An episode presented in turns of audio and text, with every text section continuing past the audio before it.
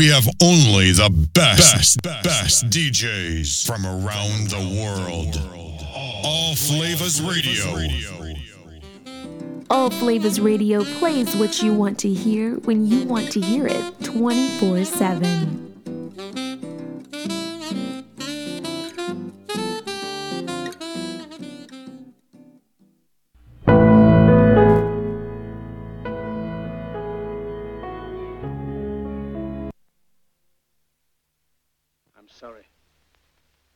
Want to be a, an emperor. That's not my business. I don't want to rule or conquer anyone. I should like to help everyone if possible.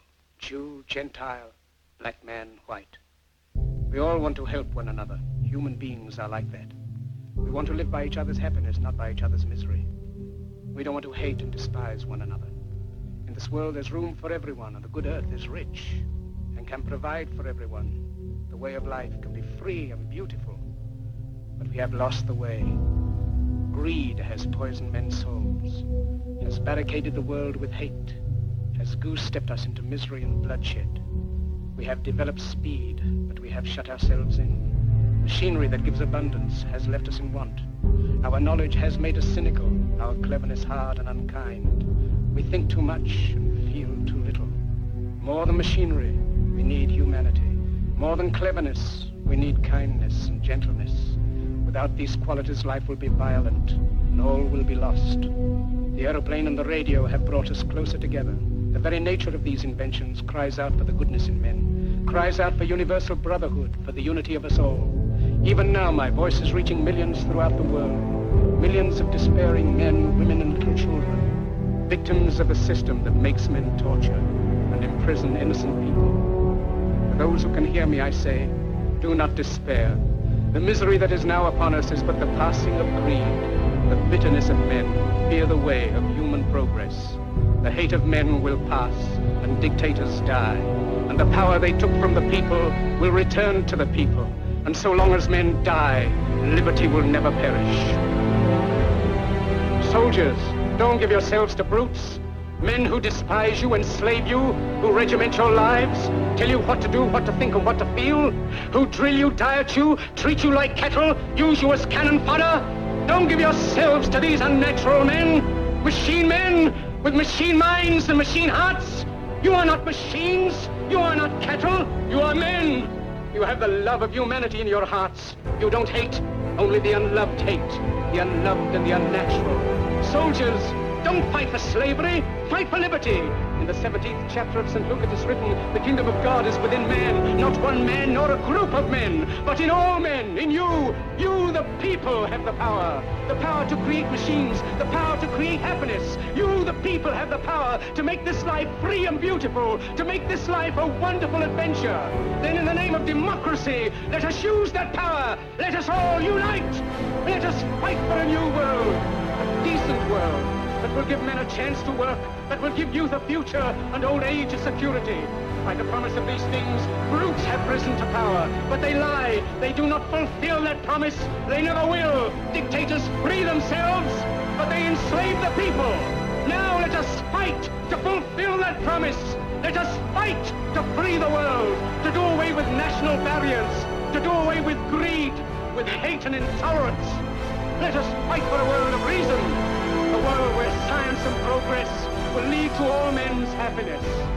Soldiers, in the name of democracy, let us all unite!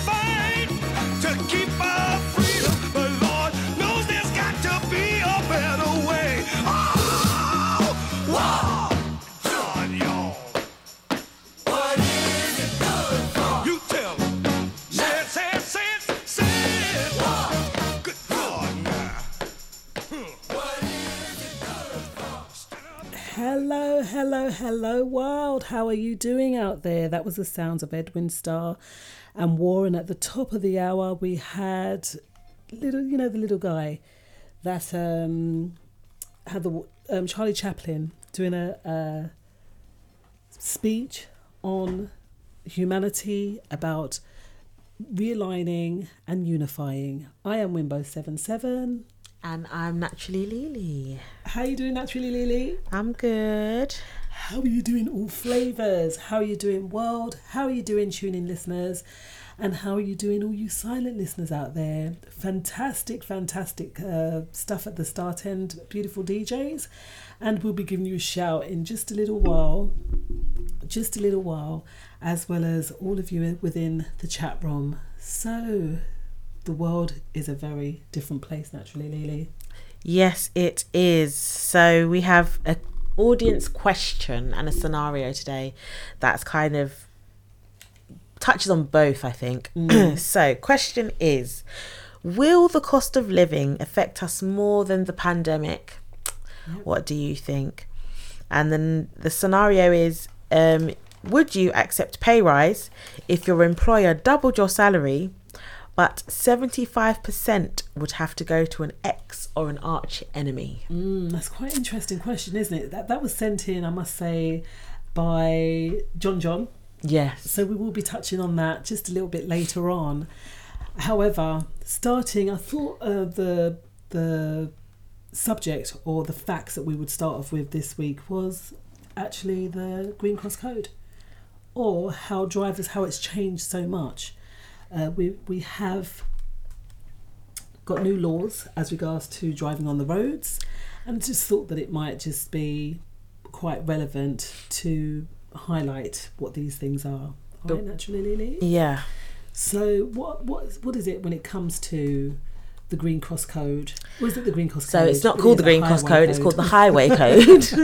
so that's a change. yes. But um, there are seven key ways that they affect motorists. I'm going to be honest, I just think this is nonsense. Okay. Um, just because the only people that are going to be aware of this are new drivers. Mm. Because all of us that have been driving for many, many, many, many years um, are not really going to be aware of this. So That's it basically says the highway code has undergone a few changes recently. Changes are designed to increase safety on the road in recognition of some recent trends, such as the rise in numbers of cyclists and the introduction of electric vehicles, so like electric scooters and things like that. Yeah. Here are a summary, and that I find interesting given the fact that I know for a fact people are getting fined for riding electric scooters, but they're changing the highway code. But it's also To manage electric scooters. a re- an idea or reason that you know that they're doing things and including them in it. So what what are So- those things, Ish? it says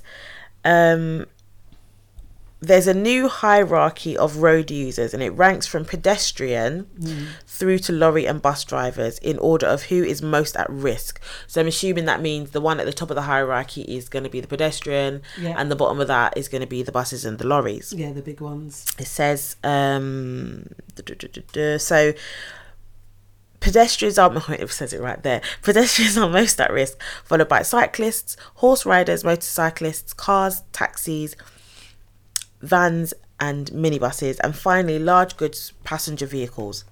While all road users are responsible for doing everything they can to ensure safety on the road people in category people in each category are responsible for reducing the danger they pose to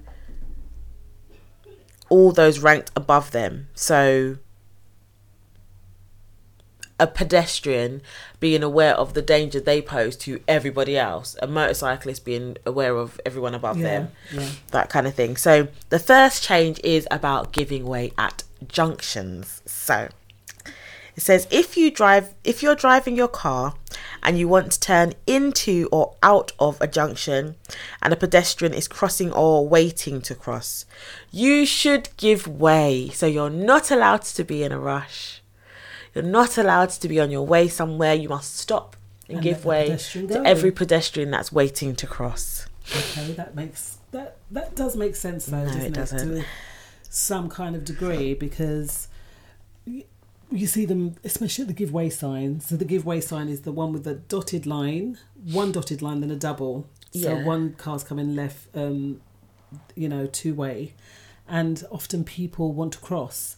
Now that happened to me this week. There was a lady with a child, Yeah. but I because I was already turning, she waited. But whereas what the highway code is saying now is that I would actually have to give her way Yeah. before I turn the corner. I personally think that's more dangerous. Yeah, because you're coming out of the road, mm. so you're letting her go. Yeah. But the person that's coming into the road may not see that she's already started to cross. So as they're turning their car in, yeah. does that not pose a potential of more risk to that person that's crossing? Quite obviously, but you know, we, we've looked at some things when the, that the government has written of late, haven't we? And we've even found Yeah. things like spelling mistakes and all that kind of stuff in it. So when it when it comes to writing of new legislation, because legislation is being thrown out all of the time, so it's just uh, highlighting or en- enabling our listeners to see that t- yeah times are changing. We're going to go on and see later on how much or more so times are changing and how we have to be kind of keyed in. Hence the, the fact changes to the highway code. There's seven key ways that affect motorists so lily what about what's the next one then so it's giving way at junctions yeah Um, but it also says that you should not, uh, you should not cut across other road users if you would cause if you if it would cause them to stop and swerve. I don't even know why that's written down. That's common sense. Mm. You're taught that you don't. That's why you check your mirrors. yeah gives them on roundabouts So why would you stop? Why would you go into a lane if you're going to make someone's? swerve? I don't understand. This is, this is foolish drivers. Someone that don't know how to drive. That's why they're telling them don't move into the lane if someone else is coming. Give room on roundabouts. Drivers and motorcyclists should give room to more vulnerable road users, so cyclists, horse riders, and horse-drawn vehicles. This also sounds like this ain't in London. vehicles Sorry. No, even in the country, I've not seen a horse-drawn vehicle for a long time, unless it's for a wedding, perhaps, or a funeral. Actually, we do see that. But obviously, you're going to wait. Some Actually, people no. don't really. that is true. I have seen a video that was it a horse? Yeah, it was just someone riding a horse, and someone was riding an older like Ford Escort or something. yeah, and um, he sped past them. He sped past the person on the horse, and the horse got of course it will startled. bolt, won't it? The horse will bolt, and Yeah. then, then that's going to cause a whole load of other issues, especially if the horse, not necessarily in this country, because now we use like tractors and stuff to carry produce, but it might have people in it. But this is the highway code for UK. Not for nowhere else. Horse-drawn carriage, okay? The only time that I can think of Fine. that is at a wedding or a funeral. To be fair, in London, but Then why would you overtake a funeral? exactly so because there's You have to just wait for the procession to go. because there's still a man walking in front of it as well, isn't it? Of the procession. Sometimes, not all the time. Yeah. Yeah. Or if there's a just for that horse, I think if there's a something? horse, there's usually someone walking in front. Yeah. But if it's just uh, cars driving, there's not usually someone walking in front. Okay, so giving them a roundabout. So what is not to overtake a cyclist in their lane, but normally cyclists have cycle lanes these days, right? But no, because we're going to go on to see that the cyclist can be in the middle of the lane. Okay, wow, wow. C- cyclists are the issue sometimes, and they don't look at their safety. Hence, a lot of them are killed. We looked at that. Remember the white bike Yeah. um, stuff earlier on in last year, actually, as to what as to the reasons why. currently. So this is a bit confusing. Yeah. It says the revi- the revised highway code also tells motorists to be aware that cyclists, horse riders, and horse-drawn vehicles have the right to use the left-hand lane. So that's the l- furthest to the left-hand side, the lane you want to use to turn down the direction where you're going. Mm. unless you're turning right in this country. No, but you won't be turning right on a roundabout. You're always going to come off left. Yeah. Okay. I'm confused. So this is just on. this is just about roundabouts. Yeah. So it says they're allowed to use the left hand lane all the way round a roundabout, Which would regardless of which exit they're taking. So if they're taking the fourth of five exits, you have to stand and wait behind them. And when you get to that fourth exit, you have to wait for them to turn because eventually you're going to become you're going to become that lane, aren't you? Aren't there normally two lanes on a roundabout though? No, so it, you, you say like the, the Great Cambridge Roundabout. Yeah. Yeah. There's four different lanes. Yeah. And each lane will lead you into The next the next. Yeah. Yeah. So the first lane is going to lead you to the first exit. Second one, blah blah blah Yeah. blah blah blah blah. So by the time you get to your exit, you should end up in the furthest left lane. However, there's going to right? be no furthest left. We right. drive on the- okay. Yeah. Yeah. But that, I'm saying if you're say if you're going off at the first exit, then you will definitely be in the left-hand lane. right. Whereas if you're going off at the fourth exit, you'll be in the right, hand lane, but Yeah. eventually your fourth exit becomes the Left. left lane. Yeah. So when you're getting off on the left lane, you have to wait because there's going to be a horse-drawn carriage trotting its way down in the furthest left lane, and you are not allowed to overtake it. Wow.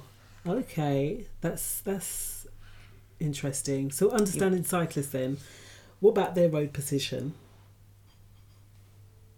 When you come to a junction, cyclists are now advised to take position in the middle of their lane.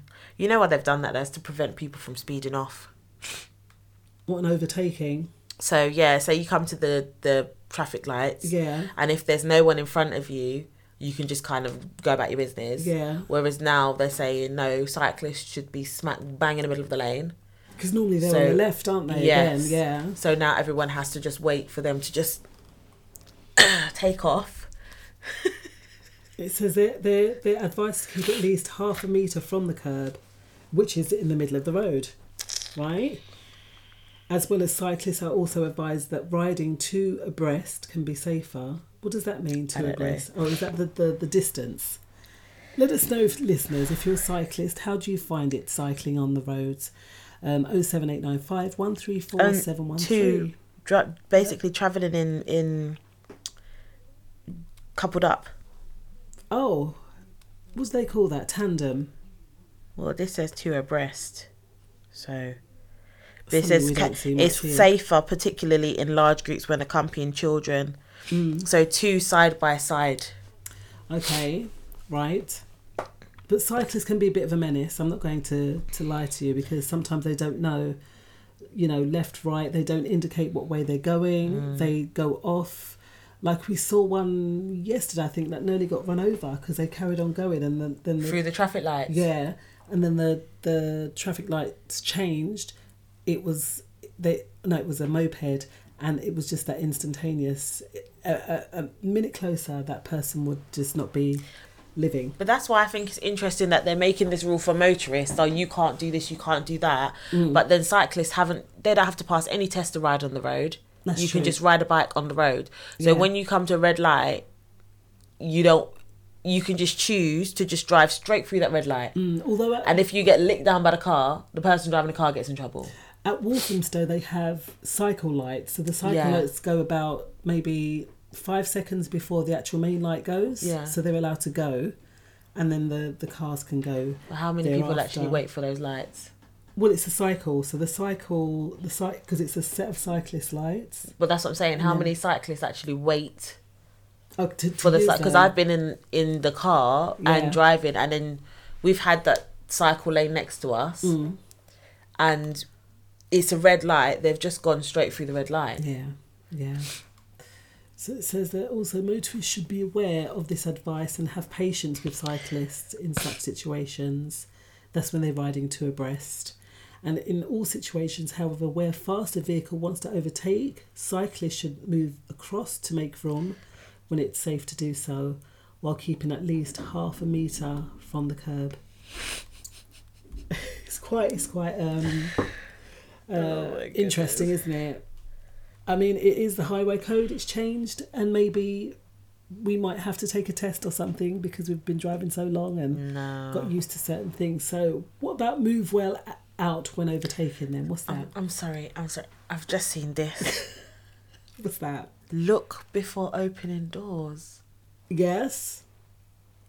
Because, do you know why?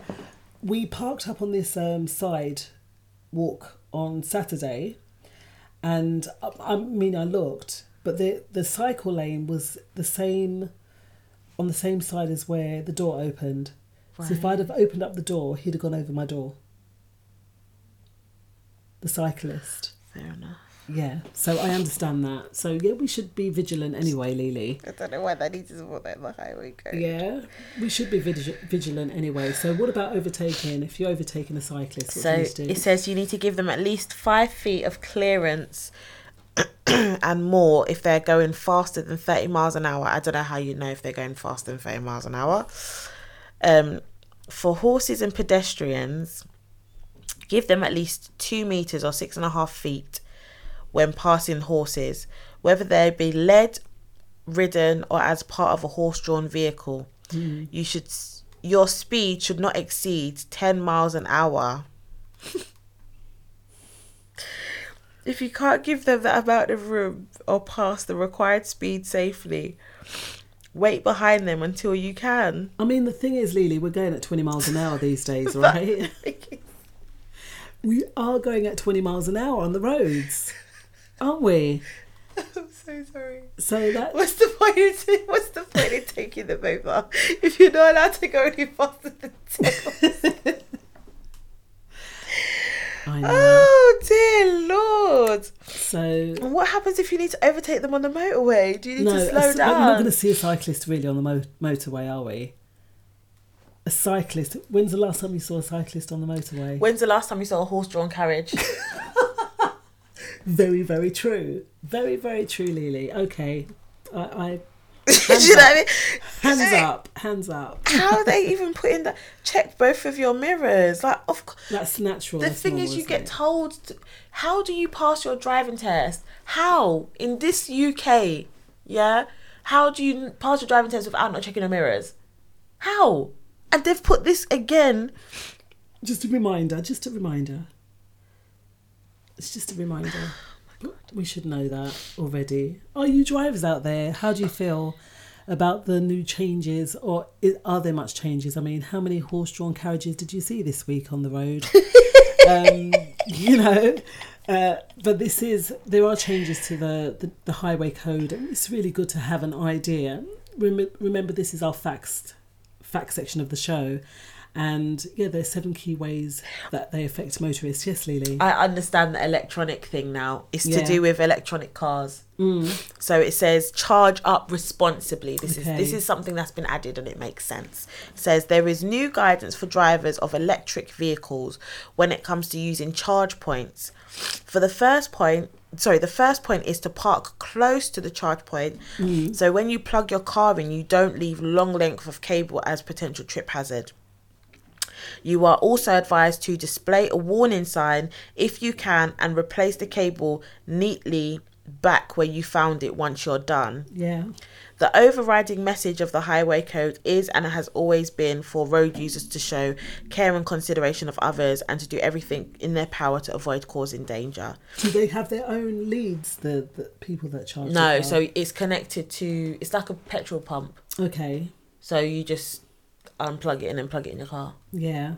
Yeah. So that makes sense to me, but most of the time it's at the back side, like you reverse in and plug it in that way, or it's parked on the side side of the road. Yeah. So then you would pull up next to it. It depends on where they put the, the charging point. That's not down to the person. That's where you put the charging point. Well, it says it does say that you can find all the changes and additions to the highway code. Um, I guess on the di- on the highway code section, because I didn't um, put in the the link, so it's not there available here. Okay. But you can find it, I'm sure, on the what what is it? The DVLA website. It'd be on the DVLA. be Yeah. on the DVLA website to find out what other changes there are. We've spoken of seven today, so the seven are what the seven uh, know your responsibilities, giving way at junctions, giving room at room on roundabouts, understanding cyclists' road positions, as well as move well out when overtaking, looking before opening doors, and charging up responsibly. So I'm sure there must be some more in there. And um, let us know when you see the next horse, horse and cart. Um, yeah, and that's that's the point, isn't it? Like, Horse why put stuff in there? We just move so so much on, and still these things are there. It's funny because I was looking at uh, the Thirteenth Amendment this week about the abolishment of slavery, and it. it, it Slavery's never been, not- it's not been abolished. yeah, it's not actually been not illegal. transposed, isn't it? Yeah. Yeah. It's just been transposed to It something was just else. illegal for you to have a slave in your house. So instead of them having it in the house, they made a bigger house Yeah. that you could fit millions into, Yeah. thousands into. So, beautiful people, we will see y'all on the other side. This is the station with all your music in one place. When you're living with cancer, what makes a good day? Getting some answers. I had millions of questions and I hardly remembered anything the doctor said. Mum said call Macmillan. It was just a call and it was free. The Macmillan Support Line is here to help everyone living with cancer have more good days. So, whatever's on your mind, call us free on 0808 808 0000 today or visit macmillan.org.uk. What is it, son? Can I have a go at that? Okay. Yeah, just a quick one. There are some things kids just aren't ready for, like drinking. Drinking before age 15 is more likely to lead to alcohol problems later in life. Your kids trust you to know the answers, so it's important you have the facts. Talk now and avoid problems later. Go to drinkaware.co.uk. All Flavors Radio is now looking for radio presenters. Email us at info at allflavorsradio.com. Broadcasting worldwide online 24 7. All Flavors Radio.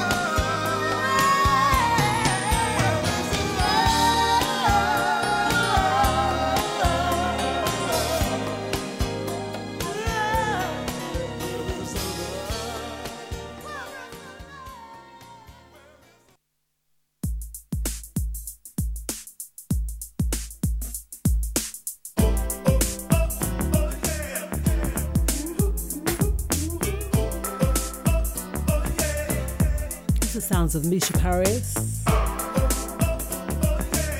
and Will Downey. Where is the love? And that's something we're not seeing much of these days in the world. So we've all got to mentally come together and look for a better way. Shout out the chat room. Doing, George Flavors? Sal Malaysia. Chrissy. John Ken, how are you? And Mumra, Joy McKay. And giving a high five to Mark Philogene from Bremen. Some great stuff last night. Along with LJ Original.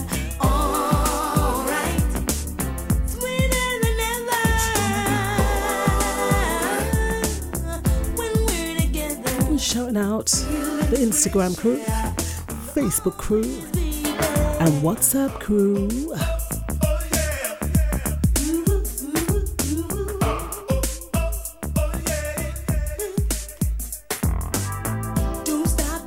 It's also great seeing you today, Jessica from Tiny Tots. Send a big high five to DJ Laro. Angela, aka Gel Gel, how you doing, Angela?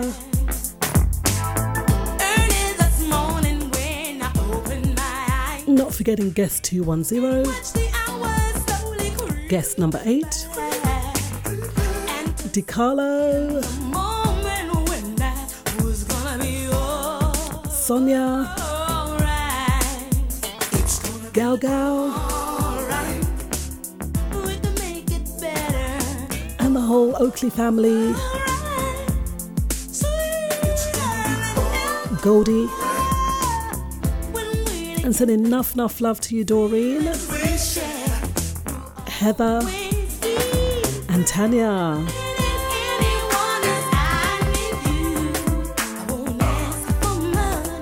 Not forgetting the Ambien family. Hope you're well.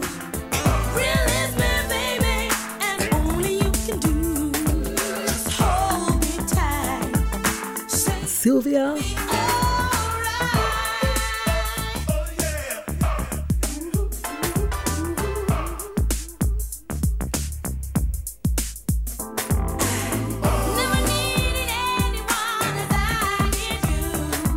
How you doing, DJ Slim?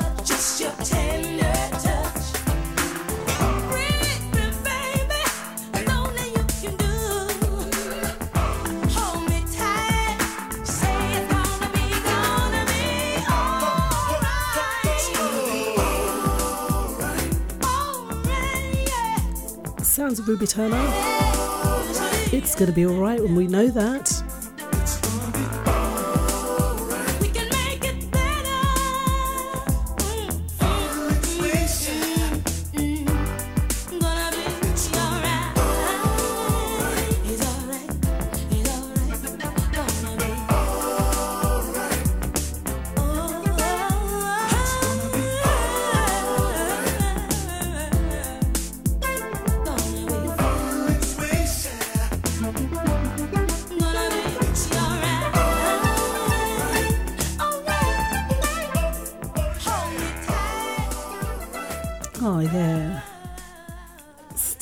Nice and hot in it, Lily. it's kind nice of an old, old little tune there, but it's still sounding kind of fly. Would you not say? sorry. oh, Lily's got bunged up. She's bunged up here today, but you still made it into still made it into the studio. It's been a nice day. I've actually um, had quite a relaxed. Well, it's been a nice day ish. Yeah. regardless of the weather, regardless of everything else, wet. because even though it's wet, the potatoes and everything else still needs to be watered, doesn't it? So hey, someone's benefiting from the rain, and it's showering blessings down on us to make things come alive and grow. So naturally, Lily, could you um, reiterate the the questions again? So the questions for today are Will the cost of living affect us more than the pandemic? Mm-hmm. And our scenario. And would you accept a pay rise if your employer doubled your salary, but 75% of that would have to go to an ex or an arch enemy? Very interesting question, that one. I've actually just done a bit of math there, actually, and it's not terrible. Okay, well let's we'll, we'll tackle that when we get to that. But our history today. Now, I don't know if you are aware of seeing little blue round plaques on buildings. Have you seen any around? No. The little round blue blue plaques, and it has a bit of history upon it. Right. Yeah. So these blue pra- uh, blue plaques, they're erected, and they're part of the English heritage. heritage Okay. And the what the person that we're talking about um, here is the English. The, it's the English heritage. So these people have played a part in English culture, English society, so on and so forth. Okay. Now, the person that we're talking about today, his name is Dr. J.S. Risien Russell. He may well be related, who knows? I was just thinking, oh, he's a Russell. and we are Russells as well as whoever we are, because you know we marry in, and then we're also born with a name as well. So Russell, he was born. He was born in 1863 to 1939, and his profession was a neurologist. What's a neurologist, Lily?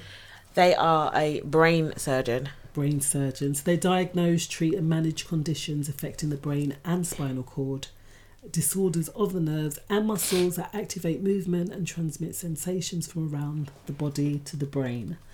All right, so he lived and worked at number 44 Wimpole Street, Marylebone, London. W1G8SA, City of Westminster. That's quite funny because Westminster is a city in itself as well. Yes, You know it is, that? And we have a City of London that is City of also a projected city within the City of capital. London, but it's not on the same rules that we're on. That's right. So the City of Westminster is under different rules because that's where Parliament is, as well as the City of London. Yeah. Oh, wow. But the City of Westminster, Mm. uh, no, sorry, the City of London has an actual mayor, and that that is seen as more elevated Yeah. than the actual mayor of London. Wow. And the Queen has to ask permission to enter this actual City of London. But then also other there's there are other places that have mayors, right? From my Yeah, you've got a town mayor, but it's not the same as like the mayor of London. yeah, mayor of London and the mayor of the City of London. No. So the mayor of London, Yeah. He is the mayor of London. Right. But within London, there's a town Yeah. called City of Yeah. London that's older Yeah. than actual London, but it's a protected town. And so it has its own mayor. so yeah, but Yeah. that is the original mayor of what would be London. Yeah. So our queen actually not answers to him, but she's not has no jurisdiction over The that city of London. But that's to do with all finance, isn't it, as well, down there if we if we think about it. You're thinking of the city of London in terms of city where the banks are. The City of London. No. We have a city of London, yes. The central London. That's not what I'm talking about. What are you talking about? I'm talking about Liverpool Street, which no, is the, okay, the- the that's not that's not City of London. Where's the City of London? City of London is opposite Westminster. So what happened was, way back before the, the Vikings Yeah. supposedly came to London, there was a town called the City of London. Yeah. On Thames. Mhm. Yeah. They came, they had their wars, blah blah blah. They tried to infiltrate this city of London, Yeah. which was fortified. EC one. It's EC one. Yeah. It's not. on. It's a got. I'll send you the link. Okay. I'll send you guys. Guys, we're talking about something complete. We're not talking about the city of London where Liverpool Street is and all the banks. That is city of London, yes, but there's an actual City of city London. of London, which is next to Westminster along the river. The City of Westminster. It's not city of Westminster. it's the city of London. She, she right, doesn't guys. believe me, but No, I'll I- send I her the information. You. No, Lily, because I know about it, but obviously I'm getting the, the location wrong. I, thi- I know- think what you're I thinking of the is the banks. London. I know of the City of London and all of the underground places and uh, their sarcophaguses and all that stuff that they have in those that area. I always thought it was it's EC one by Liverpool Street, but we're talking about Dr. J S Risien Russell. A little bit off track there. Uh, a neuro neuro Oh, neurologist. Neurologist, yeah. So do you want to tell us a little bit about him, Lily? His father was Yeah. The Honourable William. I read Hon and I realised oh, it means Honourable. The Honourable William Russell, and he was a wealthy sugar plantation owner and a men- mechanical engineer born in Scotland. Right. He very well be may, may be related. Very Mm. little is known about his mother, the Honourable Mrs. Russell, except that she was of African descent. Um, Russell was educated in 1880 to 1882 at the Dollar Institution of Clackmannanshire in Scotland before going on to study at the University of Edinburgh. In 1886 to 1887, he undertook a postgrad degree working at a series of hospitals in England and also spent some time studying in Germany and Paris. With the support of his mentor, Sir Victor Horsley, founder of the British Neurosurgery, Russell was appointed senior house physician at the National Hospital in 1888. The National Hospital had opened in 1860 as the first specialist neurological hospital and was a place of pilgrimage for neurologists from many countries. Russell rose steadily through the ranks, being appointed the hospital's management, being appointed to the hospital's management board in 1903.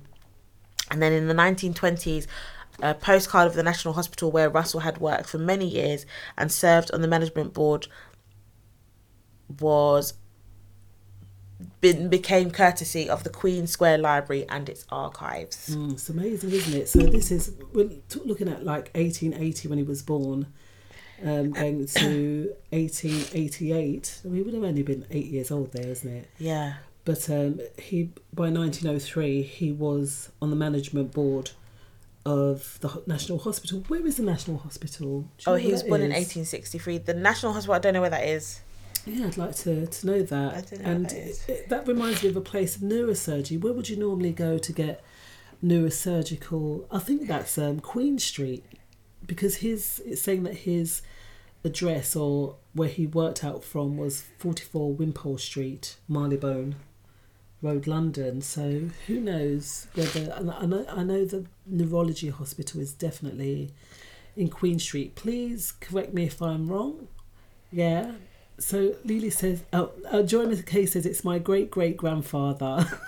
it possibly is because we know that our our forefathers, well, one of them was Scottish, Russells. Um, so who knows? We never never know where Queen Square. Um, Joy McKay says it's Queen Square is where the um, Hospital of Neurology is. So there might be that connection there. I knew I knew that there was that. So what kind of research did he do then? So it says in the 90s he undertook a brilliant course of experimental work, and by 1908 he had published more than 15 research articles, one landmark paper on subacute combined degeneration of the spinal cord is now understood to have acknowledged the knowledge, advanced the knowledge of neuroanatomy and cerebri- cerebellar cerebellar mm-hmm. physiology. Mm-hmm. He was appointed. Oh, he's a UCL alumni. He was appointed as professor at University College London. And in 1907, he served as a president of the neurology section of the Royal Society of Medicine. Um, he became unpopular with psychiatrists for expressing his belief that patients suffering from psychosis were too often committed to asylums when they could be better cared for within the within their families, assisted by general practitioners. Mm. Less sympathetically, he also voiced views on the dangers of intermarriage between neurotics and in 1926 offered a damning indictment of the so-called modern girl with no chaperone or restrictions on her freedom. He said such women required alcohol and drugs to keep them going and going and became susceptible to neurosis, making them unfit for motherhood and the duties and responsibilities of married he had some life. strong opinions there, So up until the bottom part, I was all in agreement with him. But when, because he said that he he was looked down on for saying that women that suffered from or people that suffered from psychosis um shouldn't be put in asylums and i agree with that i think Mm. back in those days they just oh sorry if they thought you were crazy you just got fling, In the flung in the big house and yeah. had people electrocute you But then that's where Freud and a lot of those guys Yeah. did a lot of their research, wasn't Yeah. it? It's quite funny that he said that the ones that with neurosis were ones that were susceptible to drinking alcohol and taking drugs. Wow, even back then, you know, it's obviously been a consistent problem in society, this whole alcohol and drug situation. But how he said that they were unfit for motherhood and duties responsible for marriage but they weren't looking again at something that has become so apparent in this 20 um what would we call it 20 this this But that that's the true, though. 21st century isn't it Yeah. The um, mental health of people No, but he's not saying mental health. He's saying basically loose women. Mm. So girls that go around and have sex with loads of guys are more prone to be manipulated into alcohol and drug misuse. Yeah. Therefore, they're not suited for motherhood and duties of responsibilities of married life. Yeah. Well, definitely not married life because if they've been run through, then no one's going to want to marry them. Um, but it's almost like he's he's kind of branching on that unwed mother not being fit to be a mother. Yeah. Is that because she's an alcoholic? Maybe. Or is it more because in that society it was impossible to be a, a unwed mother because you got absolutely no support? yeah it was a lot i mean it poverty there was a lot of poverty back then as well um he highlights that they what people that do take alcohol and drugs are more susceptible to neurosis so he did have a kind of right idea Yeah, that that does But it- make sense. I guess it can go both ways as well because then it would make neurosis make a, a man a bit more uh, violent and susceptible susceptible to neuros, neurosis themselves as well, right? But he's taking it from a woman's point of view as opposed to what the man might do as Yeah, well. Yeah, because a woman is going to be the one that looks after the house. A man's Yeah. not really. A man can go out and work and be drunk. If that, if you're gonna look at it in that way, Mm. like the men would go to the business clubs or whatever, and they'd still be drinking a brandy at work. Yeah, it's true- Whereas that's a woman true. would have to Not be at home with no, not now. But a woman would have to be at home taking care of the house, and even if she had maids and things like that, she still had to be the organizer Yeah. behind the upkeep of the house. unless they had someone like a governess or something like that, where the woman, because I can't remember what I saw recently, even in Poirot, where Mm. people that you think are have all their faculties together, but they still have issues like drug issues Yeah. and alcohol issues. Yeah. But he also said the dangers of intermarriage between neurotics as well. So he really was a neurologist in that sense because he spoke very much on how you know connections with people how the the outcomes of different people kind of connecting Yeah. so that was quite it's quite interesting But as a neurosurgeon, he's bringing on. See, I didn't. I don't link. I don't know if there. There's obviously a relationship between psychologists and neurologists. Yeah. Obviously, psychologists work with how someone thinks, their thoughts, and their actions, Mm. and a neurologist would look at what's happening to the brain as to why those things are happening. But what he's kind of brinking on is he's speaking on a psychological kind of he's speaking on that kind of instance he's Yeah. in that sense that he'd be that person that cut the brain to see if they slice off that piece of the brain. that's the difference yeah so a psychologist might work more through speech and Yeah. analysis where he would go hands in And look- yeah. and dig into the brain and really see the different parts of the brain so maybe in that sense he made quite a few breakthroughs Mm. to see because we didn't they didn't have things such as MRI scanners or anything Mm. like that so they literally had to kind of delve right into the the brain matter to see how things worked. So what about the number 44 Wimpole Street? What what, what was that place? It's quite big. It said it had four stories 20 rooms two entrances and for the standards of Wimpole Street at the time it was rather impressive. Mhm. um, it was run by a staff of six servants and a secretary and it was at the heart of London's medical district. So Wimpole Street at the time was the heart of the medical district. It was near the Institute of Hygiene at 33 34 Devonshire Street, where um, he regularly spoke from 1903. And it's close to the Royal Society of Medicine, which he was the vice president for the neurology department. Um, and during his time at Wimpole Street, Russell was plunged into personal scandal when it was reported to the Times that he had spent the night with an unidentified woman uh, at the Great Northern Hotel. Isn't that such the chauvinist's way? It it's not. I wonder, if, I wonder if she had neurosis.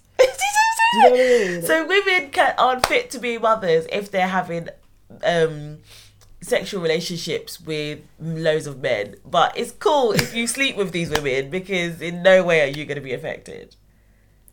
Mm. The warped way of the man's mind, because this is obviously a men's world. But it's the time. It was Victorian times as well, wasn't it? So But turn, still, turn I feel like men still think like this now, though. Sometimes. I- I'm not sure if there's a divide there because maybe some do and maybe some don't. What are your thoughts out there, listeners? How do you feel about this uh, Mr. Russell, this neurologist that um, he lived and worked in this Ooh. he- um, in 44 Wimpole Street from 1902? But um, yeah, he had quite. It was quite a scandal there. His wife Oh, divorced he was him. married. Yeah, it women, says okay. he's what he and his first wife Ada Mm. divorced, and he had to resign from the University College Hospital and his clubs as the Mm. affair shook the whole of Harley Street. Ooh, a bit of a scandal there. The public f- furor apparently reduced the number of Russell's patients because clearly you can't be a good doctor if you're cheating on your wife. Um, A bit like that um, MP the other day that had to stand down as well. A lot of them, lots of people do it. A lot of them do it, Lily. So you know, it's it's been happening from the beginning of time. So, but then it's it how was all these see female it? patients that left. What's that? It was all these female patients that left. Wow. But he did remarry in 1924 um, to another Ada. So both of his wives had the same name. Um, and she was a 40 year, 42 year old daughter of the Lancashire JP. JP. Was that Yeah. Justice of the Peace? I have no What's idea. JP stand for? Lancashire JP, maybe. But he died suddenly at the age of 75 on the 20th of March 1939 in his consulting rooms between patients. So he's in he's buried in Highgate Cemetery, Lily. So this is amazing and was survived by his wife and her son Anthony from her first marriage and his daughter Marjorie from his first marriage. What does that mean? So his daughters and his son and his wife lived longer than him. Right. So, guys, if you really are interested, 44 Walpole Street, Marylebone. We'll put it. We'll actually put it into the chat box. So come and join us in the chat room. And um, yeah, this is quite an interesting place if you'd want to visit uh, at some point. So, Dr. J.S. Risien Russell. He was a neurologist that lived from 1863 to 1939. And we are speaking of the bl- blue plaques on buildings. So if you're out and about, always look out for these things because there's always a lovely little piece of information about the person that actually lived inside of that house. And regardless of scandals, regardless of whatever, he was uh, one of us, Fubu, um, working at this time in quite amazing circumstances, even teaching at um, UCL, University College London. Yeah, right? and UCH, And hospital as UCH well. Hospital. So check him out, Doctor R. S. Let me get his name right. J. S. Risien Russell. Amazing, isn't it, Lily? It is. It goes to show that these innovators that we, you know, we're always told about the black people of slavery, but actually another innovative um, Always innovative. person of colour. Always innovative. And that's the point. We, you know, do we just hear what, what people tell us or do we look deeper into everything and see really where we come from? We'll see y'all in five. This is the station with all your music in one place. When you're living with cancer, what makes a good day? Getting some answers. I had millions of questions and I hardly remembered anything the doctor said. Mum said call Macmillan. It was just a call and it was free. The Macmillan Support Line is here to help everyone living with cancer have more good days. So, whatever's on your mind, call us free on 0808 808 0000 today or visit macmillan.org.uk. What is it, son? Can I have a go at that? Okay. Yeah, just a quick one. There are some things kids just aren't ready for, like drinking. Drinking before age 15 is more likely to lead to alcohol problems later in life. Your kids trust you to know the answers, so it's important you have the facts. Talk now and avoid problems later. Go to drinkaware.co.uk. All Flavors Radio is now looking for radio presenters. Email us at info at allflavorsradio.com. Broadcasting worldwide online 24 7. All Flavors Radio.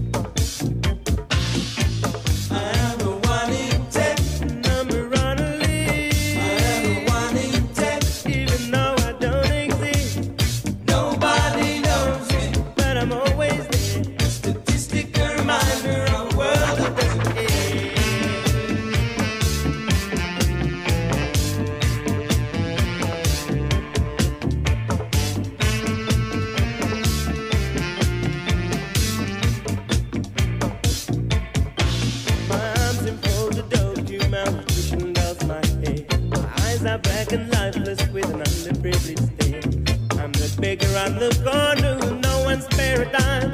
I'm the child that never learns to read. Cause no one's the time.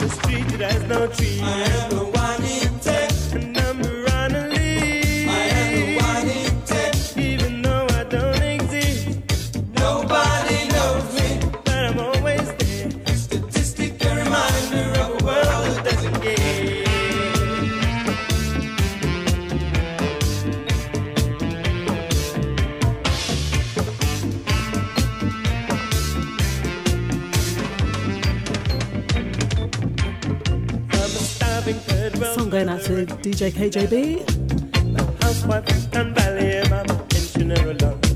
My spectre that's covering me, yeah. I'm a How you doing, chat room? How you doing, tune in?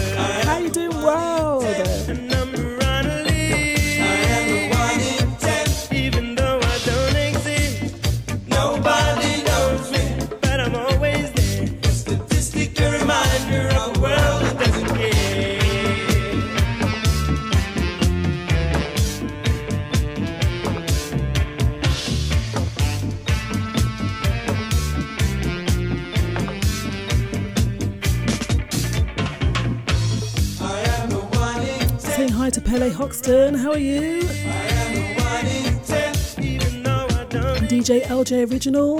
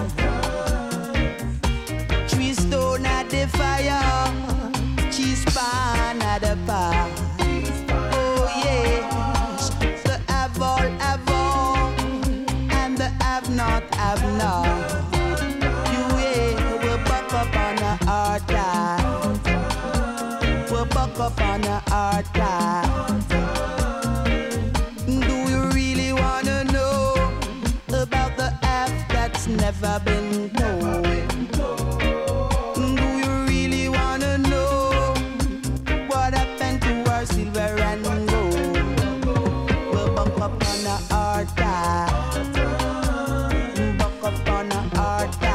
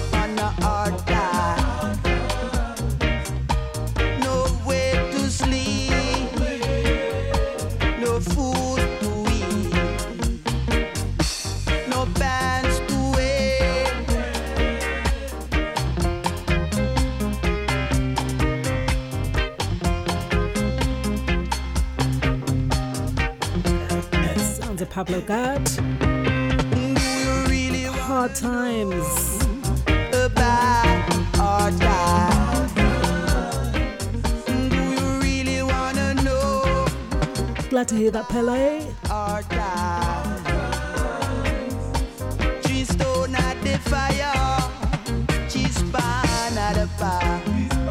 Oh yes, the apple That's right, DJ uh, LJ Original.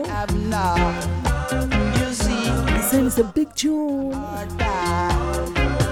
Come and join us in the chat room. Uh,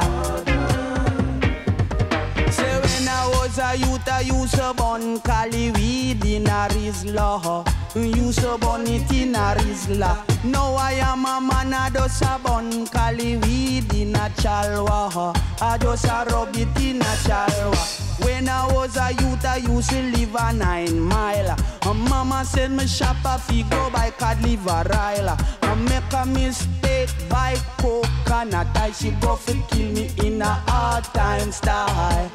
Ah, this a hard time style. Bang bang bang bang. Ah, this a hard time style. Bang bang bang. Did la this a hard time style. Bang bang bang. Did la this a hard time style.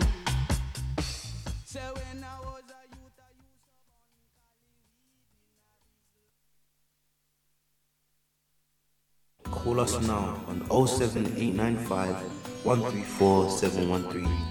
That's 07895 That's right, hard times. Our hard times hitting us now. when it comes to 2022, we've just come out of a pandemic, and that is something we will be talking about very, very shortly. But Lily, what's our word of the day? The word of the day is prosaic. Prosaic. Oh, prosaic. So I'm looking at the actual pronunciation underneath. Prosaic. And it means, what does it mean? Dull, unimaginative, ugh, unimaginative, everyday or ordinary. But its original meaning is a characteristic or prose as a distinguished as distinguished from poetry. Mm, so we know today is March the 1st, 2022, and our word of the day is just that. As I thought that was a a tablet, Prozac, that people take Prozac, to just. yeah. Prozac is a tablet. But this is prosaic. Prosaic, Right? yeah. Prosaic. Prosaic. Ick. Like a Um, mosaic, but it's prosaic. Okay. Yeah. Yeah. So, what does it mean?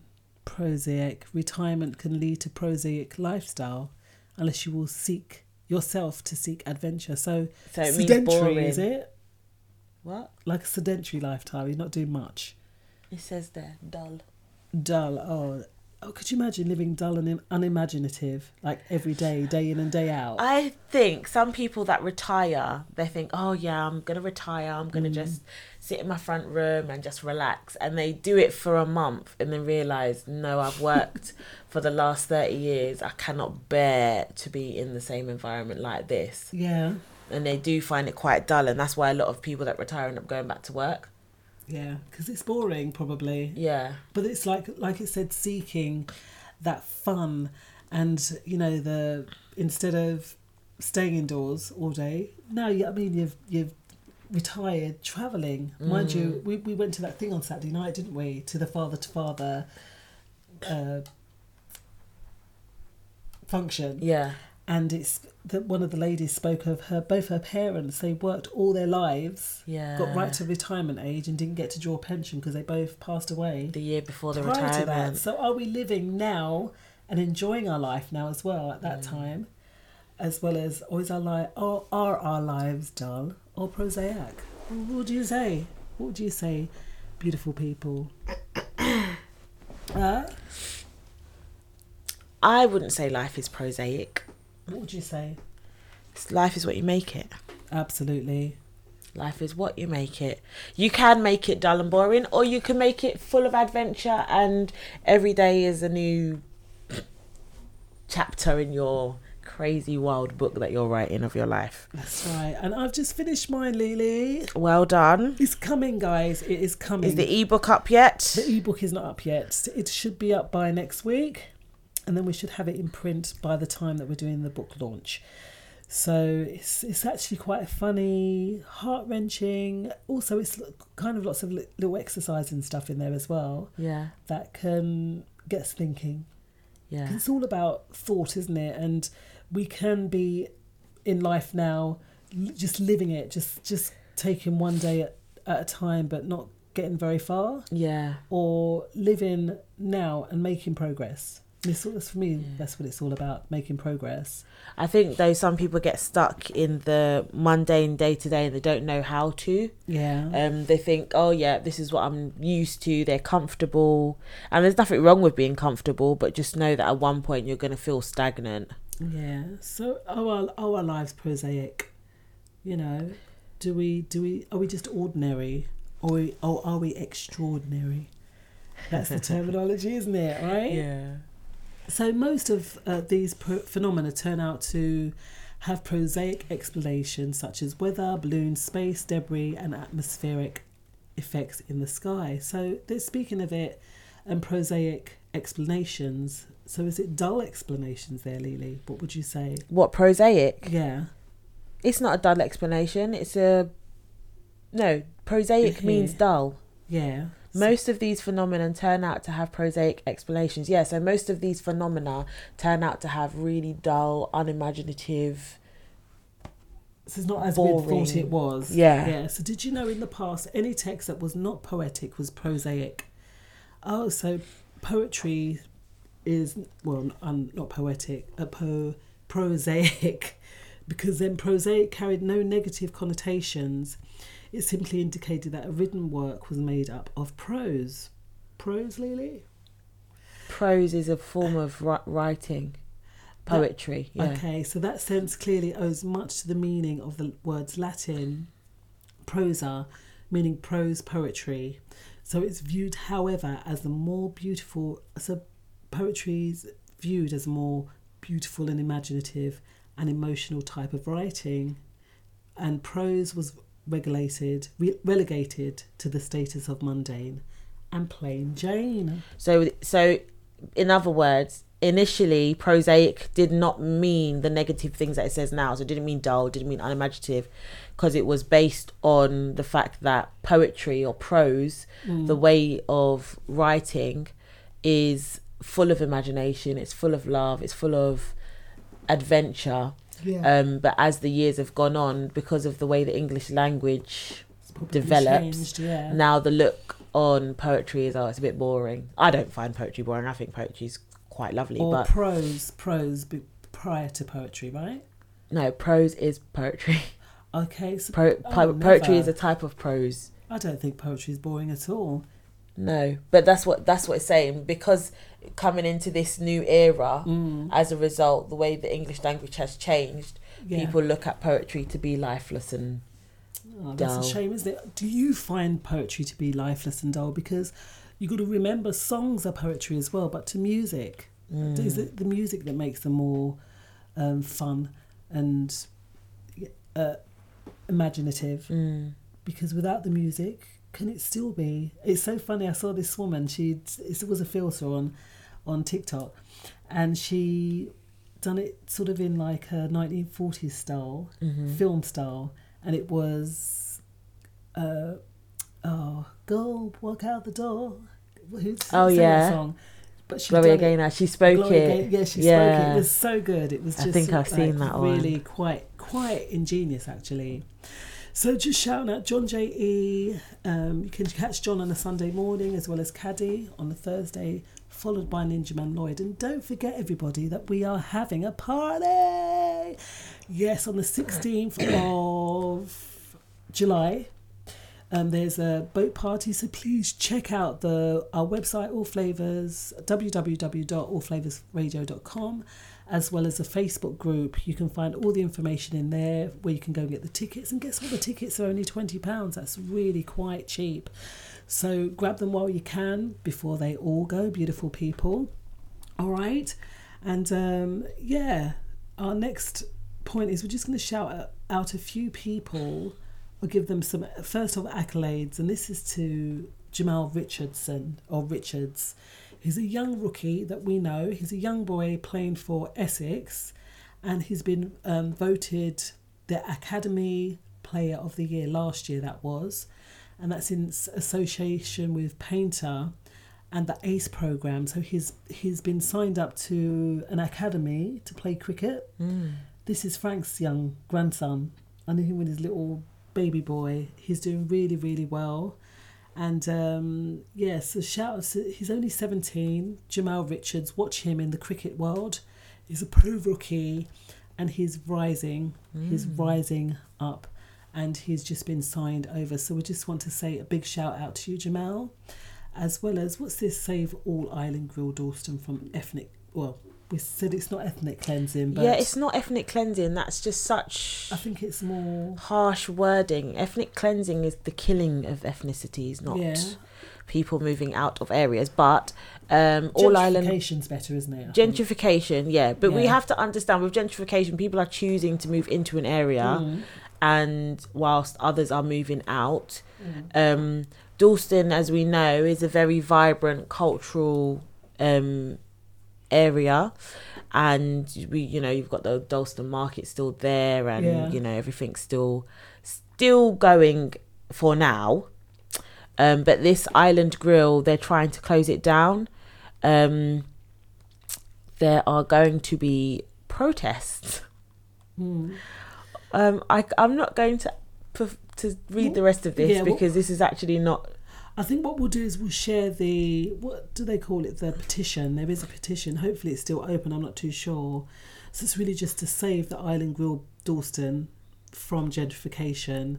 So we'll put this also into the chat box. Do people realise though that in order to save the Island Grill, the Island Grill have to uh, have to sell it. So if they choose to sell, there's nothing you can do about that. That they're not just taking it from them. The Yeah. owners of the Island Grill will come to an agreement if they want to. It's a bit like Choice FM, though, isn't it? They, we sell everything off and have nothing to for it after thereafter. Yeah.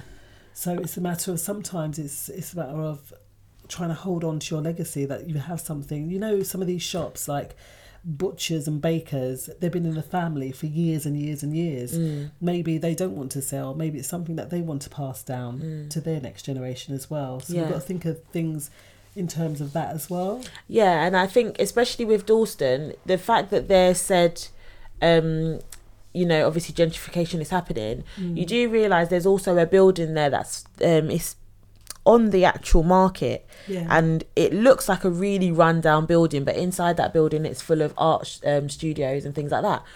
And at one point, and they most really still are trying to now, but they wanted to evict everyone Close that it, yeah. used those studios and turn it into flats. However, they argued with them, they fought with them, and they've said, no, we don't want you to take this space from us.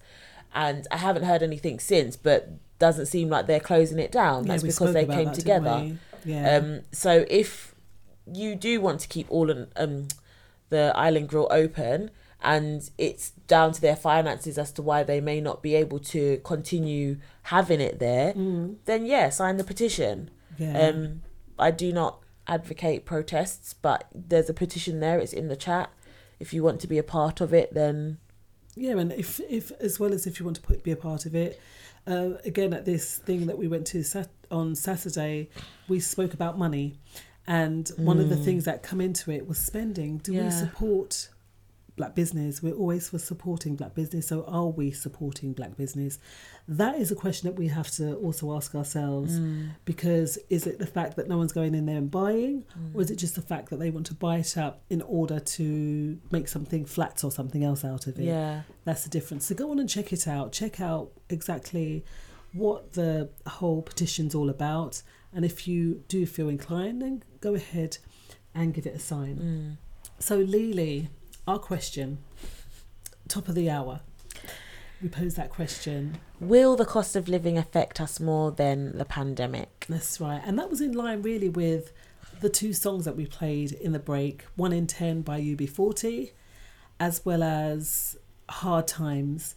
And we know that inflation, uh, do you know, I've been doing a lot of research when it comes to, again, money, inflation, credit, all those kind of things. Mhm. Now, before when we used to work, sure I've said this before on the show, we used to get a little brown packet that had money in it yeah something physical to say do you know what you've you've worked because working we're not going to work for nothing right Yeah. we work is actually people buying our time Yeah. in order to get a job done Yeah. so they're buying our time and they give us a wage packet at the end of the month. sorry. Uh, at the end of the week because it used to be weekly Weekly, yeah. now it's monthly In America, it's every two weeks. I yeah think. now some people weekly some people Mm. buy uh, but generally a lot of people once a month now Mm. you're getting paid that's a lot of 12 pay slips. 12, 12 a year. right Oh, so this this article here is talking about the cost of living how high could uk infl- inflation rise in 2022 and I think it's gone to about seven point something. We, do you know we got a an electricity bill come in? It, I think it said that ours is going to go up by about seven hundred and something pounds. Eighteen hundred pounds for the year, really. Sorry. Eighteen. That's just electricity. Oh, my Jamaica. I don't understand this. I do. Right, let because I know that you have you're a bit savvy at this, right? Yeah. So please explain to the listeners It's not- exactly what what's going on. It's not about being savvy. I, okay, so every year the cost of living goes up because generally it costs like the we the we speak about this thing we went to on Saturday. This gentleman was telling us about how it, much it costs to run an electrical plant, for example. That in itself is an expense. Mm. So you're paying for that person's wages to be able to turn over that electrical plant or mine the the coal. They don't mine coal, but you know what I mean. So to produce those commodities. Yeah. Right? So every year it will go up. The reason why our taxes and our cost of living is going up is because when um COVID happened, everyone in control Yeah. was making all these promises, spending all this money, giving free travel even though you weren't allowed to leave your house. So all these things were put in place and there was no contingency plan. Mm.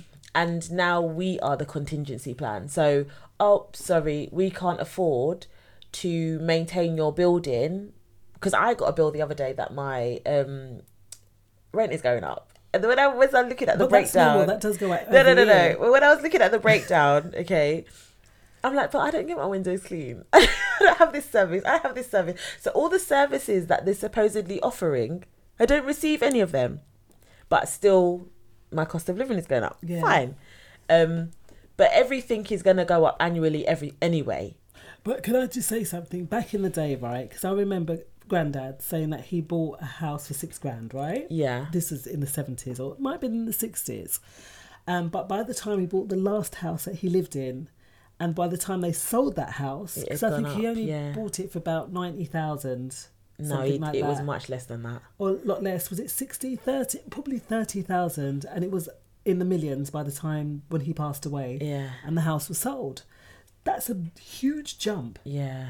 In inflation because now even for uh, simple Joe Bloggs that's working, say, say someone's living on their own and they want to buy property by themselves, is that neon impossible for them to go? Mm. It's not something? impossible, but it's also you have to think that you know, like when the pound goes up or the dollar goes up, or once a year they review it. The amount of money they print, they have Mm. to compensate for the amount of money that they print. But so how do they? even printing money. They do print money. Oh, okay. Well, they put the numbers in circulation, whether they're printing it or not. Yeah, not the numbers are upped. Because the majority of people now that going out and spending, they are using a card. It would be a debit card or a credit card. Mm. There's a whole another story, beautiful people, about credit cards and how they were born and how these things come into play. Because when we really think about it, even when you get paid, you don't see that money Unless you withdraw numbers it, yeah. in your bank. Mm. Right, so they can make up anything and say that this stuff exists, which has to be in line with what is in the the vault. You know, they they have Yeah. the thing that they go up against the debt, um, but we've we've actually paid for that. We we're cre- in credit, but we're in debt because of all the inflation and because uh, is it because consumers are asking for the money to be printed or not? Or is it because of the credit cards as to why all this inflation is on? Because there was a lot of people that worked during the pandemic. Yeah, but there was a lot of people that didn't. there was a lot of people that didn't. So what about all those Because remember, in the, still had to be in the first in the first lockdown, only a group of people were counted as essential workers, Mm. and it wasn't until there was a bit of noise made that they said, "Oh, actually, our our essential workers are actually now this group of people," and that list extended a bit more Yeah. because nurseries closed in the beginning, didn't they? That was the whole panic. Oh, there's not going to be any childcare for my child that's in nursery. So nurseries closed. They weren't initially seen as um, important important workers, so Yeah. they weren't working, and then everybody else that would have been in line with those, the, the safe supermarket people, Mm. they were not seen as essential. When as in fact they were Right, but Yeah. for that short period of time, Mm. they were not working, and how many of them then had to start claiming universal credit? How many of them had to have that top up to help them with their wages? So all those top ups with the wages and that Mm. thing that was giving twenty five hundred a month um to people if you wasn't working. but then people have been paying into their taxes that's another thing Yeah, but that's only that's taxes that were already there. This is a new batch of money that they've given away with no contingency plan. Thing is, it says here in this article, it says uphill. It's going to be an uphill struggle because inflation is now outpacing wage growth. Mm. So as energy, fuel, and food costs continue to rise and squeeze household budgets, the BBC said, uh, BBC, uh, and it is set to worsen in the spring after Ofgem announced a record 54% increase in the energy price cap. Mm. Sky News added the rise in energy prices in April will add around 700 that's true 700 on average to annual gas and electricity charges for millions of consumers. Yeah, so my electric's gone up by thirty-four percent. Right. Um, that's my energy just combined. But when I went food shopping, so I have a budget for food shopping. I bought everything that I'd usually buy. Yeah. I didn't get my meat shop. and I still spent over my budget. Yeah, same. And I looked in my basket and I was like, There's on my trolley. And I was like, but this is everything that I'd usually buy. Where has these extra, where's the extra cost come from? Everything's just gone up. How how do you feel about it, um, listeners? Um, do you find that you're spending more on your shop? Do you find you're spending more on your bills and even travel? When we looked at the the the there was one price we saw, which was if you had a pri- an annual ticket um, from Bri- Brighton, I think, to London, I think it was 774, something like that. But it went up to 5,000. Yeah, for the annual ticket. I don't understand why you'd commute from Brighton. I'm sorry.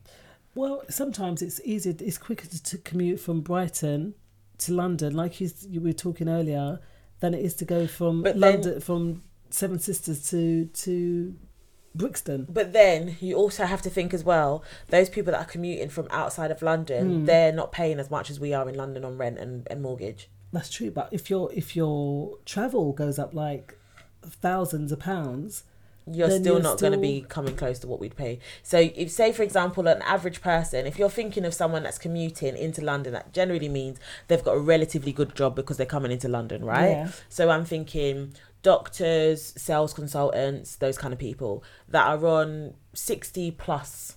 Mm. They still have a standard of living, Leash. They do have a standard of living, Mm.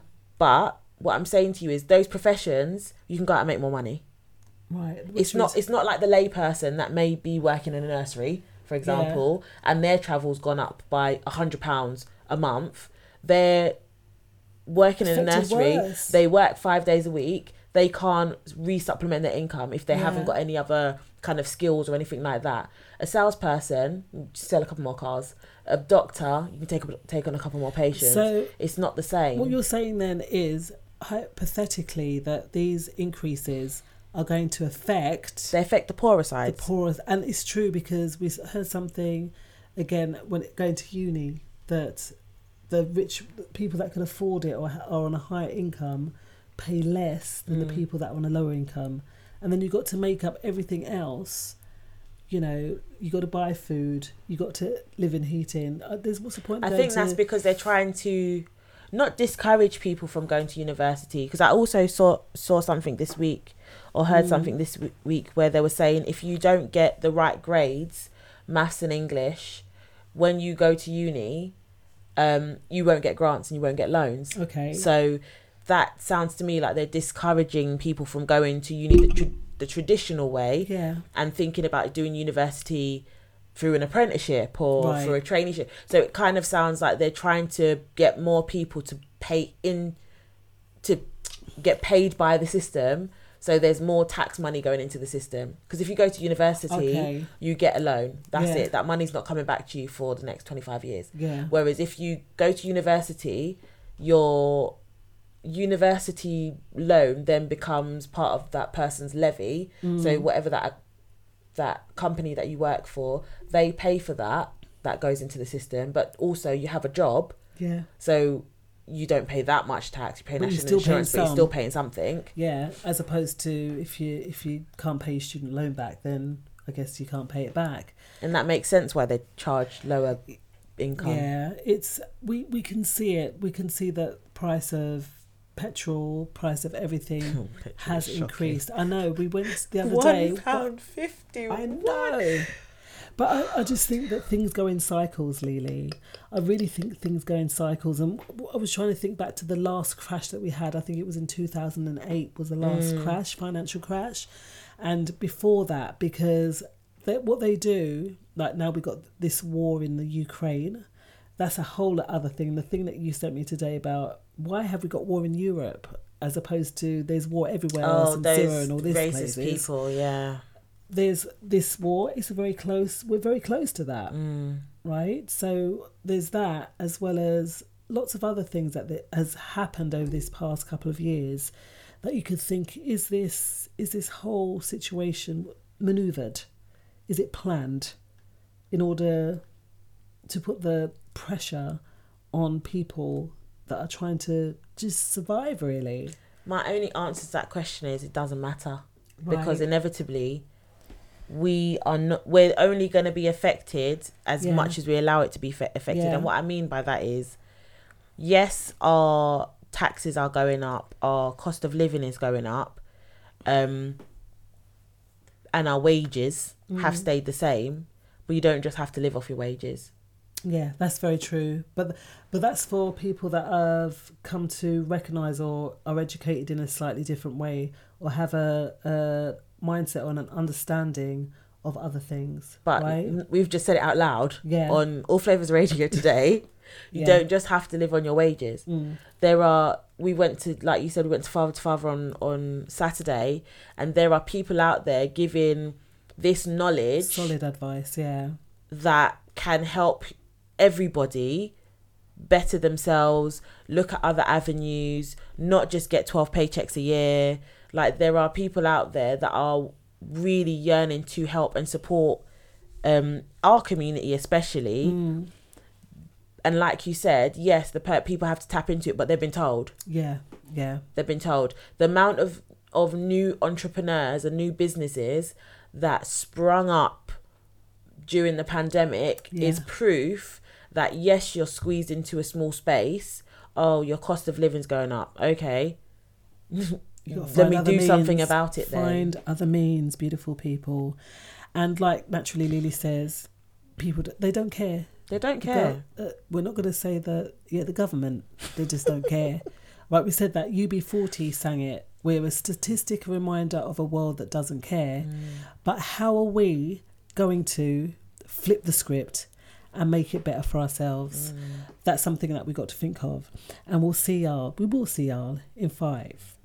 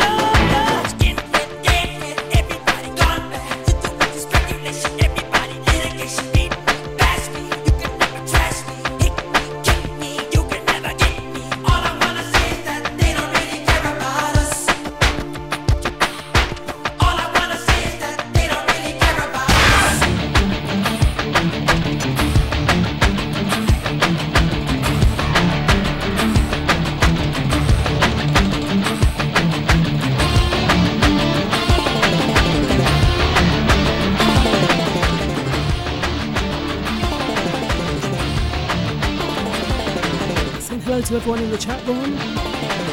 George Flavors, Sal Malaysia.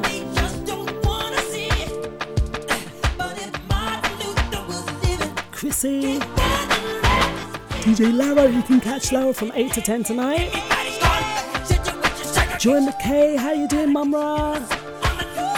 Mark Flagin out of Bremen. You got Mark on a Monday night and on a Sunday afternoon. Pele Hoxton. And how you doing, John Ken? Not forgetting LJ Original. LJ Original plays on a Monday, Friday, and a Saturday evening. So shouting out guest 210, guest 224, guest 491, and guest number 8. And that was the sounds of our beloved MJ, the King of Pop, saying all we really know is they don't really care about us. And we know that. So we've got to put things in place where we can care for ourselves and not have to worry about the uphill struggle of inflation and finance that may, Mm, I don't know, put us, cripple us. One, they always say we're one paycheck away from Just over broke, man. being yes job just over broke. That's right. One paycheck away from poverty. Let's not find ourselves in that way. There are lots of other ways. So if you want to know just dm naturally lily or myself and we can we're not financial advisors but we can point you in the right direction of that. So naturally lily where or what is our scenario for this evening The scenario for this evening is Would you accept a pay rise if your employer doubled your salary but 75% would have to go to an ex or an arch enemy? so do the do the maths me lily So there's two things in this question. First of all, does the 75% come off the 50% increase or do you get 50% increase and then from that total you have to pay 75% to your ex? Because there's two oh, there's two different answers to that question. I'd say if it's seventy five percent that you'd pay out the hundred, isn't it? So that means you're only getting twenty five percent of that no, increase. but what I'm saying, yeah. So are you getting?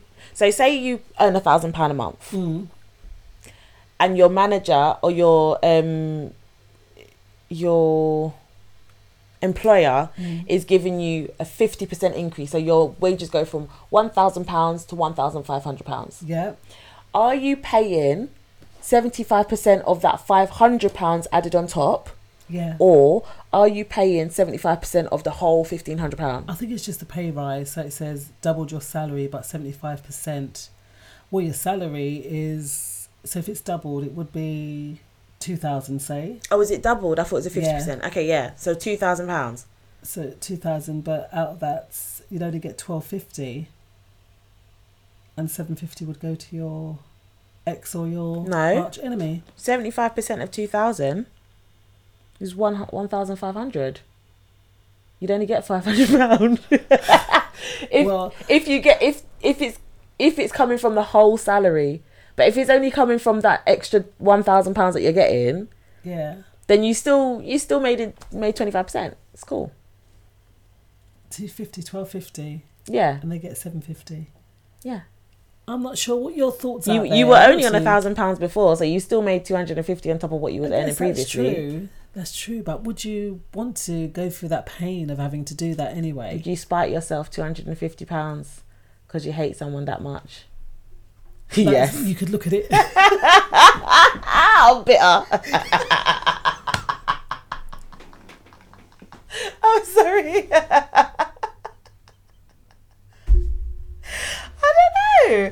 Would I sacrifice two hundred and fifty pound just to not see someone get seven hundred and fifty? mm. should we have a look and see if anyone's answered us down here so um Elle says they don't pay enough as it is why not oh well she, she doesn't mind Elle Denise Barker says that. Um, Chanel says, wait, so technic- technically it's not really doubled. No, well, no, No, if you've got to give yeah. 75% away, it's definitely not doubled. And Tony says, no, better to have 100 of 100 than 50 with 150. Going to someone. So he's you seen it how we saw it before, Yeah. that you end up having less. Yeah. Um, If it's that way around, obviously not. They can starve. Um, Thomas Bowman says need clarity is that seventy five percent of the increase. That's what we just spoke what I of said, there, of or total salary. And um, Akeem says I good with what I have at the moment, but we are already paying the ex and arch enemy even without the increase. How, are we doing that? By giving them our, gi- by giving them rent in our brain, letting them pay rent in our brain. Rent of our minds. We don't want to let no one pay the rent of our minds. We want to be free of that because we are the sole tenants. My You know? question is, yes. That being said, Mm-hmm. why are you? Do you have to give your ex money? If they're ex, there's there's no statement there that there's any um additional accompaniments Yeah. With the ex. So you haven't got no children or animals together. So why why why do I have to pay you? It's a bit of a silly question, really. Well, no, no question is silly. We shouldn't say that. But uh, I mean, I just want to know what went behind no-brainer. that. Yeah, John, John, let us know. Let us know what you was thinking when you sent us know. through. And um, yeah, seventy five percent of your salary, because that's a lot more, isn't it? You'd be getting less. You would end up getting less. Seventy five percent goes to your your person that you really dislike. You are going to be put out while they're living the life of luxury. So what if you didn't have an ex and you didn't like dislike anyone? Then you get all of it. But clearly here it says you would have to go to an ex or an arch enemy. But what if you didn't have one? Yeah, I don't have an arch enemy. I have people I dislike. See, so I wouldn't spit on them if they was see, it's no brainer because if you if you didn't have enemies, and you didn't have an ex, yeah, Mm. then it, then you're fine. Then I'll take it because then you get hundred percent. But then you wouldn't be asking that question. you wouldn't be asking, would you? What would you do? You'd be like, well, that's a stupid question because, you know, that is not that is not my portion. What are your thoughts, lovely people? Just give us a call 07895 134 713. That's 07895 134 713. And I mean, we have got 15 minutes left of the show um, to discuss those points. So who knows? Was that Lily? I was just looking for another um, quick scenario and I found a funny one. What's that one? This person says, I stole candy from a charity shop while I was in high school and sold it myself to make independent profit. Is that wrong? Well, if you'd have bought, took 75% and give gave it back to the shop. charity, you'd be all right. Then you'd be okay. Oh my goodness. Isn't it? Stole 75%. He Oh, stole candy from a charity. from a charity. A lot of these charities, though, they, they do take the mick, don't they, Lily? Like, yeah, you because know, the fact that you can, I will never, ever, ever forget this, ever. When we went into, was it the British Red Cross? And um, there was a brand new tagged, tagged Dorothy Perkins dress. Uh-huh. And the charity shop, so the original price of the dress was ten ninety nine. Okay. How much do you think the charity shop was selling it for? Ten pound. That would make more sense than the fourteen ninety nine tag they had put onto the dress. They were selling it for more than the original price in That's a charity shop. That's the thing, isn't it? So, do you blame them for stealing the sweets and the charity then? Not at all. But stealing's not good either. I just you know. I feel like sometimes charity and even I was watching something the other day about charity shops um that as much as we think it's a good thing to go and offload all of our unwanted clothes in Oxfam for example a lot of it ends up in landfills in African countries Yeah. so they will take a lot of the clothes over to an African country, um, supposedly to help the less fortunate, but actually they're going and trying to sell it Mm. um, to the less fortunate who couldn't afford it in the first place. Um, then and they because they don't have a lot of let up, yeah, they end up getting ended up they end up in landfills. Yeah. And also, just to let you know, everyone, that um, if we are looking for centres, or not centres, places where we can make donations in this war effort with um, the, what's the country that's Ukraine. Ukraine at the moment. That there's I- the Islington Centre for Refugees and Migrants. I think they're taking donations. So that's 18 to 16 to 18 Cross Street, London, N1 2BG. As well as there, there are a few places that are um, taking in donations for the war effort there. So that's that's Who is that going to be going to though? That's my question. That's very true. I don't want to get into this controversial topic because I have very strong opinions o- on certain things. Mm. But my question would be, who is that actually going to? Is it going to the people that aren't being allowed on the trains, or is it going to be going to the actual sufferers? Yeah, and the thing the thing is as well, when we're thinking going back to inflation as well, uh, that there's a lot of food banks that Mm. work came through the pandemic, wasn't it? Mm. And families were struggling as it was, and even people, the professional people that have a salary, didn't have enough to pay their bills. Yeah. So those we still have food banks in all these places that Mm. are up and running. I mean, the world is in chaos right now, isn't it, Lily? So how can we be that that that? I mean, I, I know you're saying where's it going to go, but if we still donate, it's going to go somewhere, and hopefully not for profit. That's the scary thing is that you're giving people things away and Mm. and they'll take it for profit, but hopefully it does go to the right place. And if not, then they're the ones that have to sit in that judgment seat, isn't it? Yeah, I and explain themselves. So if we if we can, uh, if we have anything that we can give out to anyone, there's that's one place in Islington, uh, refugee, or it's a Islington Centre for Refugee and Migration, and that's or migrants, and that's on Cross Street in London N1. All right, so Lily, we have this new book. Mm, I like the look of this interesting new one, book. isn't it? And we're just gonna. It's sort of a health book. Um, thank, um, lovely given given to us by Joy McKay. And is there anything in there that you think could elevate us to a point of thinking about? You know, So it's called 1001 Little Health Miracles, simple Mm. solutions that provide big benefits. And I think purely because we um, spoke about Russell, Russell? and he mentioned something about women being alcoholics. I'm sorry, that's all I heard when I read that, but that's not what he said. But that's what's going to. it was neurosis, Lily, and uh, you know the modern girl. Yes. To the dangers of intermarriage between neuro- neurotics and neurosis, or it's all the same thing, isn't it? Um, but yeah, so the first chapter of this book is called Diet and Nutrition, and the first thing I think it's going in alphabetical order. Yes, it is. Um, is alcohol. So its first point is don't give up. Alcohol increases the, your levels of HDL.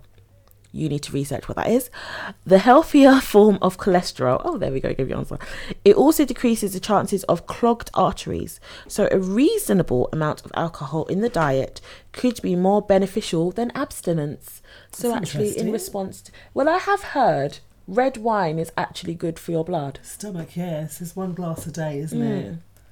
So Is it- in in moderation. Yeah. So what, what would Russell say? He'd say um, he's less sympathetic. He also voiced views on dangers of intermarriage between neurotics. He says that he was talking about no chaperone, wasn't he? Yeah, no he says, chaperone. um, women that you know, because these ones they're a bit freer, and once a bit of alcohol and maybe drugs enter them, that mm. they're changing to different people. But they're saying that a little bit. Everything in moderation. Everything in moderation. Everything in moderation is right because the scripture says all things are bene- all things are lawful but not advantageous. So we've got to make the right choices Mhm. when it comes to certain things. When it comes to our bodies, looking after ourselves, but looking after ourselves, but looking out for other people as well Mhm. is just as important, right? Yes. So, in our questions, will the cost of living affect us? Well, it determines how we're living our lives, I think, for one.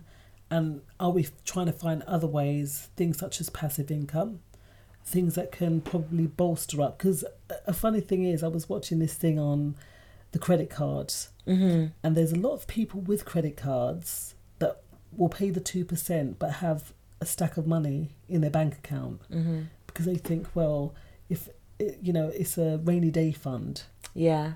But the banks still aren't paying them to hold their their money, right? No, you shouldn't hold Makes money in no the bank.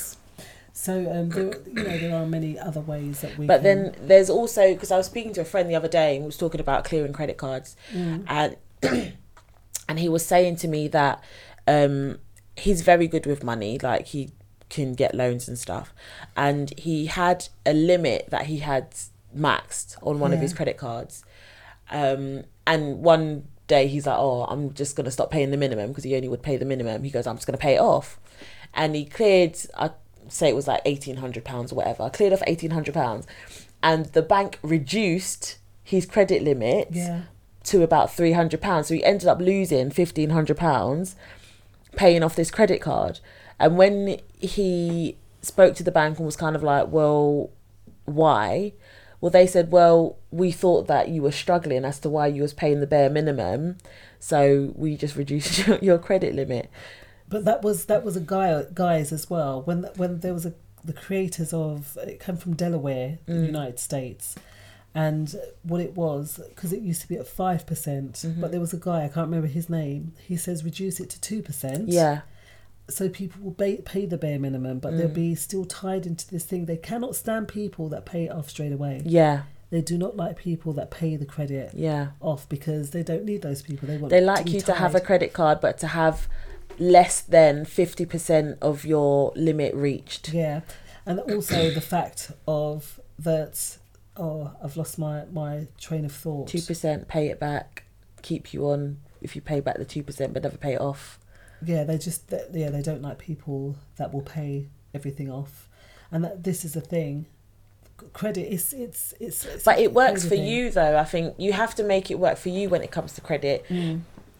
Don't care what the bank think. They cannot like you paying it off, but you've paid it off. If that's what you want to do, that's what you want to do. Yeah. Inevitably, if you've got a credit card for purposes such as building your credit, if you feel you've achieved it, then pay off your credit card. Mm. Don't care what the bank think. They might not give you another credit card, but you've got a good credit history now to go and do the next You thing that you wanted to do. So if it's there for a purpose, then I would I'm I'm very I think I'm very I'm I believe quite a lot in like credit and stuff like that. I think it's good credit is good to have. Obviously not bad Maybe debt what- like monthly Maybe loans and what stuff. we'll do, we'll get someone in that can discuss a little bit more Yeah. on finances and stuff, just to give you all uh, and some kind of insight into how we can be financial financially savvy because Mm. uh, in this time, you know, things So such as budgeting, things such as you know, regardless of whether these things do go up, how we can manage Mm. through it because it's not always going to be the same, is it? Mm.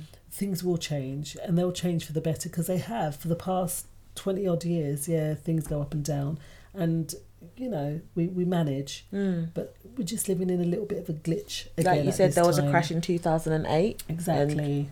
We survived it. yeah. So so we will get through beautiful people. So we do hope that you are all okay out there. We thank you so much for tuning in. Thank you so much as well um george flavors. Great stuff uh djs dj nige lj original so many to mention chrissy dubs all doing a fantastic job on the station. Just keep up the the good work and um, yeah, we thank you. Tomorrow you can catch Darnell the therapist from 9 to 11, as well as Charlie Muir from 7 till 9. And keep on keeping on, beautiful people. We love you all. Thank you so much for your time. And I guess all we got left to say is we will see y'all on, the, other, side. Take Have care, a good evening. people.